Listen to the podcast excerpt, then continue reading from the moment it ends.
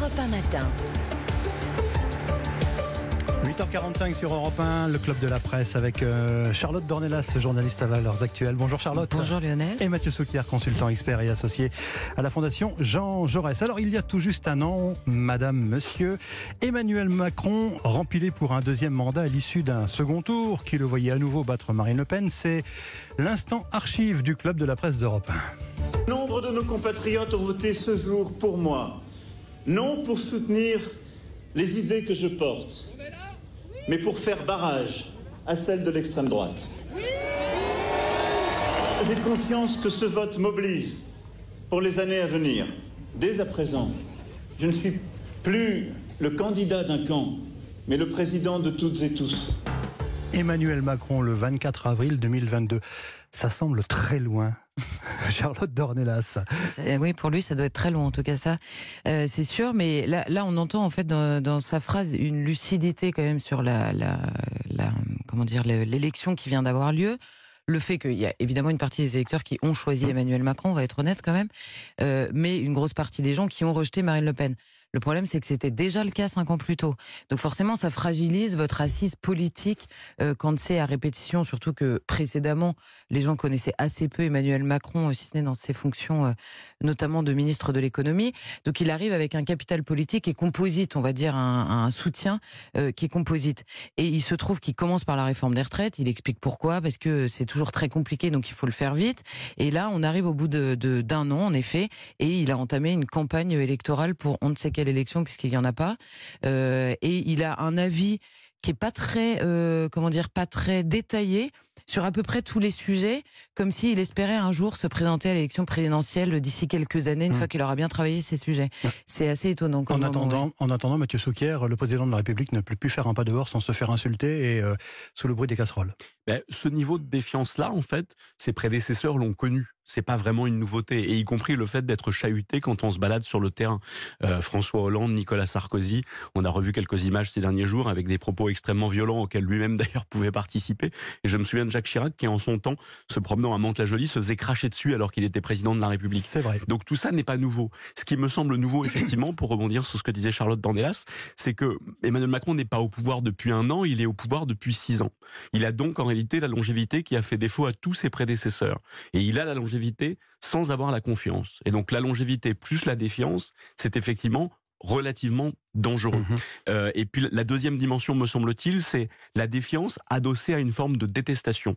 Et ça, je pense que le niveau de détestation qu'on a atteint dans l'opinion, pour le coup, c'est une singularité qui est une réponse à l'ultra-verticalité du pouvoir. Son prédécesseur, François Hollande, était dans une vraie horizontalité. L'horizontalité, quand ça marche, ça donne un président qui, aux yeux des Français, est plutôt sympa. Mhm. Et quand ça ne marche plus, c'est un président qui est nul, qu'on méprise. Et, et Emmanuel Macron, précisément, au mépris, il a remplacé la haine, il a remplacé la détestation. Alors on l'a vu la semaine dernière repartir sur le terrain euh, à, hauteur de gifle, hein, comme on dit. Et ce matin, il répond donc à un panel de, de 11 lecteurs euh, du, Parisien aujourd'hui en France avec un, un premier euh, mea culpa sur la réforme des retraites. Il confesse qu'il aurait dû plus se mouiller dans cette affaire. Mais moi, j'ai envie de vous dire, ça aurait changé quoi, Charlotte Dornelas Mais c'est surtout que sa réponse, elle est un peu euh, bancale, quoi. Parce que dans, dans son interview, il nous explique, j'aurais dû plus, enfin, ça aurait été bien si j'avais pu euh, le faire un peu plus, mais en même temps, ce sont les institutions qui sont comme ça. Donc mm. moi, j'ai donné le cap, et puis après, c'est le gouvernement et l'Assemblée euh, qui bossent, mais on sait qu'il intervient sur le 49.3, enfin, qui donne mm, son mm, aval à la première ministre. Donc en fait, il est quand même présent. Et puis il parle un peu, mais pas beaucoup. Et le problème, et, et d'ailleurs dans la continuité de ce que vous disiez, le problème d'Emmanuel Macron, c'est que depuis le début, il a choisi, il a théorisé le fait d'avoir des ministres assez peu connus, beaucoup plus techniciens que politiques, vraiment. Donc tout repose sur lui. Donc cette détestation est aussi nourrie par le fait que vous prenez la chose par le, côté que vous voulez, vous arrivez toujours finalement euh, à Emmanuel Macron lui-même. Et au moment où on lui pose la question directement, il dit oui, j'aurais peut-être dû faire mieux, mais en même temps, la question, c'est pas qui parlait, parce qu'il est toujours un peu dans ce délire de c'est un manque de pédagogie, je l'aurais peut-être mieux fait que les autres. mais peut, peut-il seulement accepter que hum. des gens ne soient pas d'accord avec lui en fait? Est-ce que c'est possible? Le fait est qu'à chaque fois qu'il a un peu pris la parole sur le dossier des, retraites, derrière, ça a été l'hystérie, Mathieu Souquier. Donc s'il avait, s'il avait été en première ligne, peut-être que ça aurait été encore pire, d'une certaine façon. Et, et je dirais, là encore, cette fois-ci, il est dans la continuité de ses précédents propos. Alors qu'il y a une situation de blocage et situation de, un, niveau de rejet inédit dans l'opinion, une partie des Français aurait attendu un message effectivement d'apaisement et d'humilité en mode je vous ai compris ou je vous ai un peu compris. Or précisément, Emmanuel Macron semble s'entêter dans un vous ne m'avez pas compris. Et il redit ça en fait dans son interview aux Parisiens ce matin.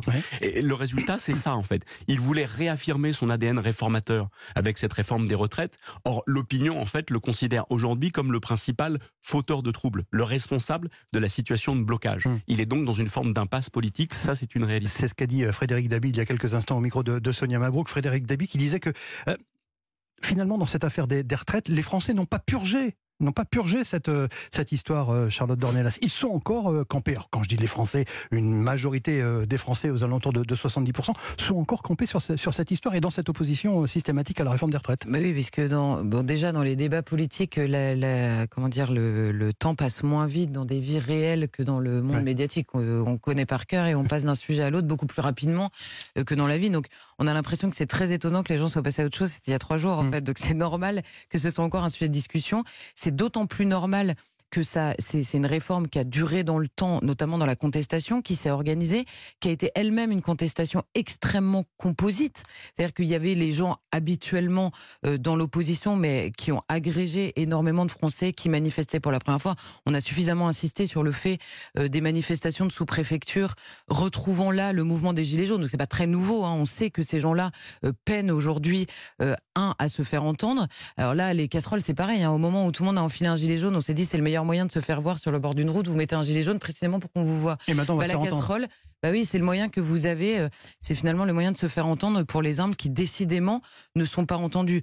Donc c'est normal que les gens ne soient pas passés à autre chose. Et j'ajouterai à ça que quand vous lisez l'interview d'Emmanuel Macron et depuis quelques jours, toutes les interventions qu'il prend, vous voulez vous, vous accrocher à quoi d'autre? Il ne donne rien de précis, il donne un avis un peu général sur plein de sujets. Oui, bon, bah forcément, il faut parler de l'immigration, il faut parler de du travail. Il a cette réponse quand même complètement dingue. Il répond à un lecteur du Parisien, il lui dit ah oui bah bonne idée sur la, question des charges qui pèsent. Euh, donc le, lecteur en l'occurrence est auto-entrepreneur. Mhm et il lui dit les charges sur le travail c'est pas possible pour la première embauche est-ce qu'on peut pas faire quelque chose?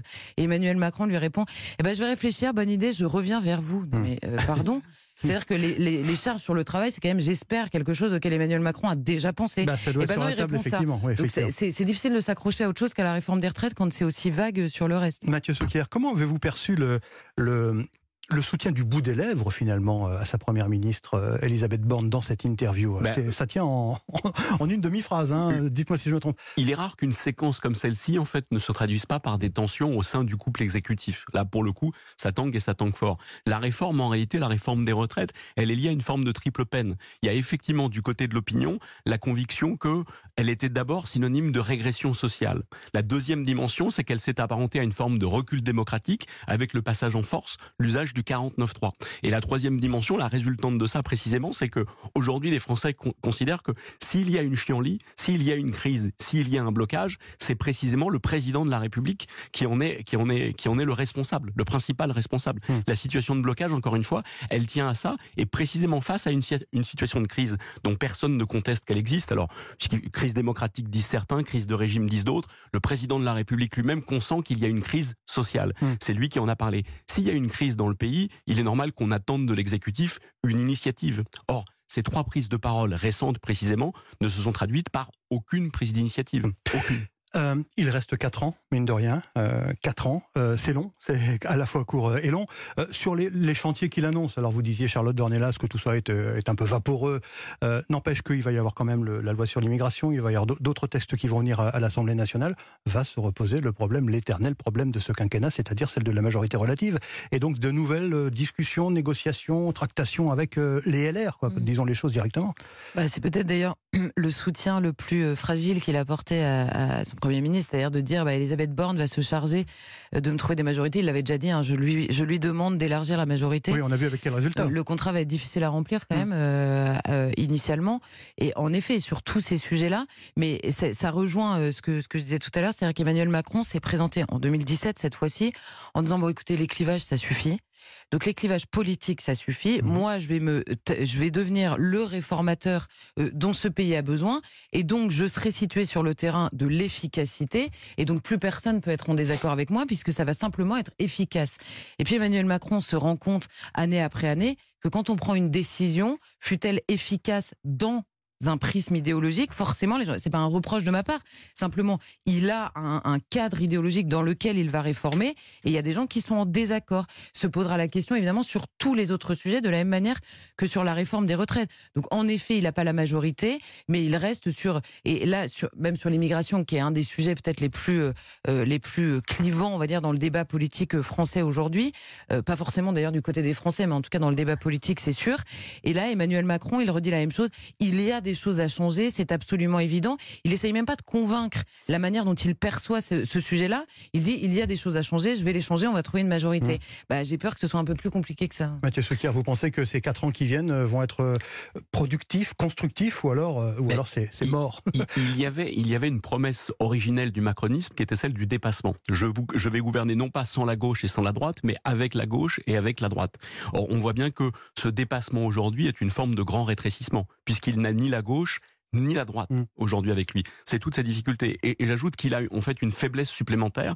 Il me semble qu'avec cette crise, on a pour partie la fin du fan club. La Macronie, il y avait une dimension fan club depuis le départ. Il reste un petit socle c'était le meilleur d'entre nous, sauf que ce socle s'effrite. L'usage même du 49.3 a été vécu par la moitié de ses sympathisants comme une très mauvaise décision. Mmh. Et on voit bien que dans la tonalité des discours, alors en off à ce stade, chez un certain nombre de ses soutiens, on doute en réalité. On doute de la capacité que le président peut avoir à continuer à gouverner dans de bonnes conditions. Mmh. Donc cette dimension-là, après les Gilets jaunes, son socle s'était resserré et consolidé.